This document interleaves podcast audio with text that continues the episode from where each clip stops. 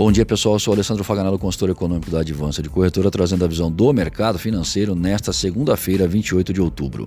Dólar comercial abrindo em baixa de 0,40%. Comportamento da moeda no exterior, o índice index em baixa de 0,05%. Já para o mês de dezembro, a moeda é cotada em baixa de 0,70%.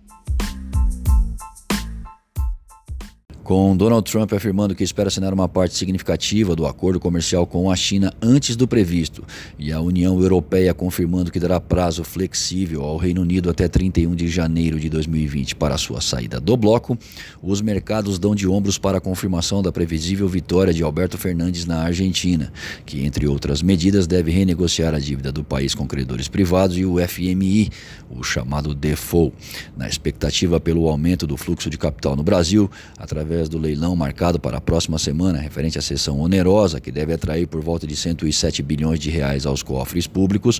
A semana começa com a tradicional divulgação do Boletim Focus do Banco Central, estimando para o final de 2019 os seguintes dados: IPCA 3,29%, PIB 0,91%, dólar R$ reais, Selic 4,50%, balança comercial 47,50 bilhões de dólares, investimentos diretos no país 80,35 bilhões de dólares e produção industrial menos 0,73%.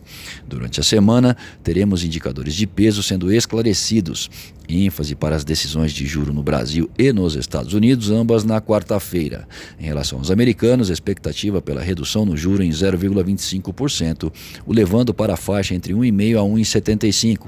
Já por aqui, amplas são as apostas para um corte de 0,5% na Selic, o que a levaria para 5%. Na sexta-feira, temos em destaque o relatório geral do mercado de trabalho americano, o payroll, que costuma balançar as cotações por aqui. No mais, atenção para dados inflacionários, PIB, atividade industrial, confiança do consumidor nas mais diversas praças, como zona do euro, Estados Unidos, China e, encerrando a semana, Brasil.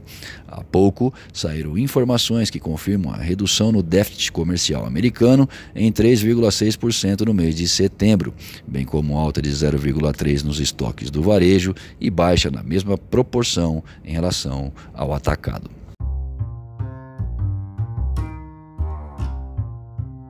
Acesse o panorama de mercado através do nosso site advançadecorretora.com.br. Fique bem informado e tome as melhores decisões.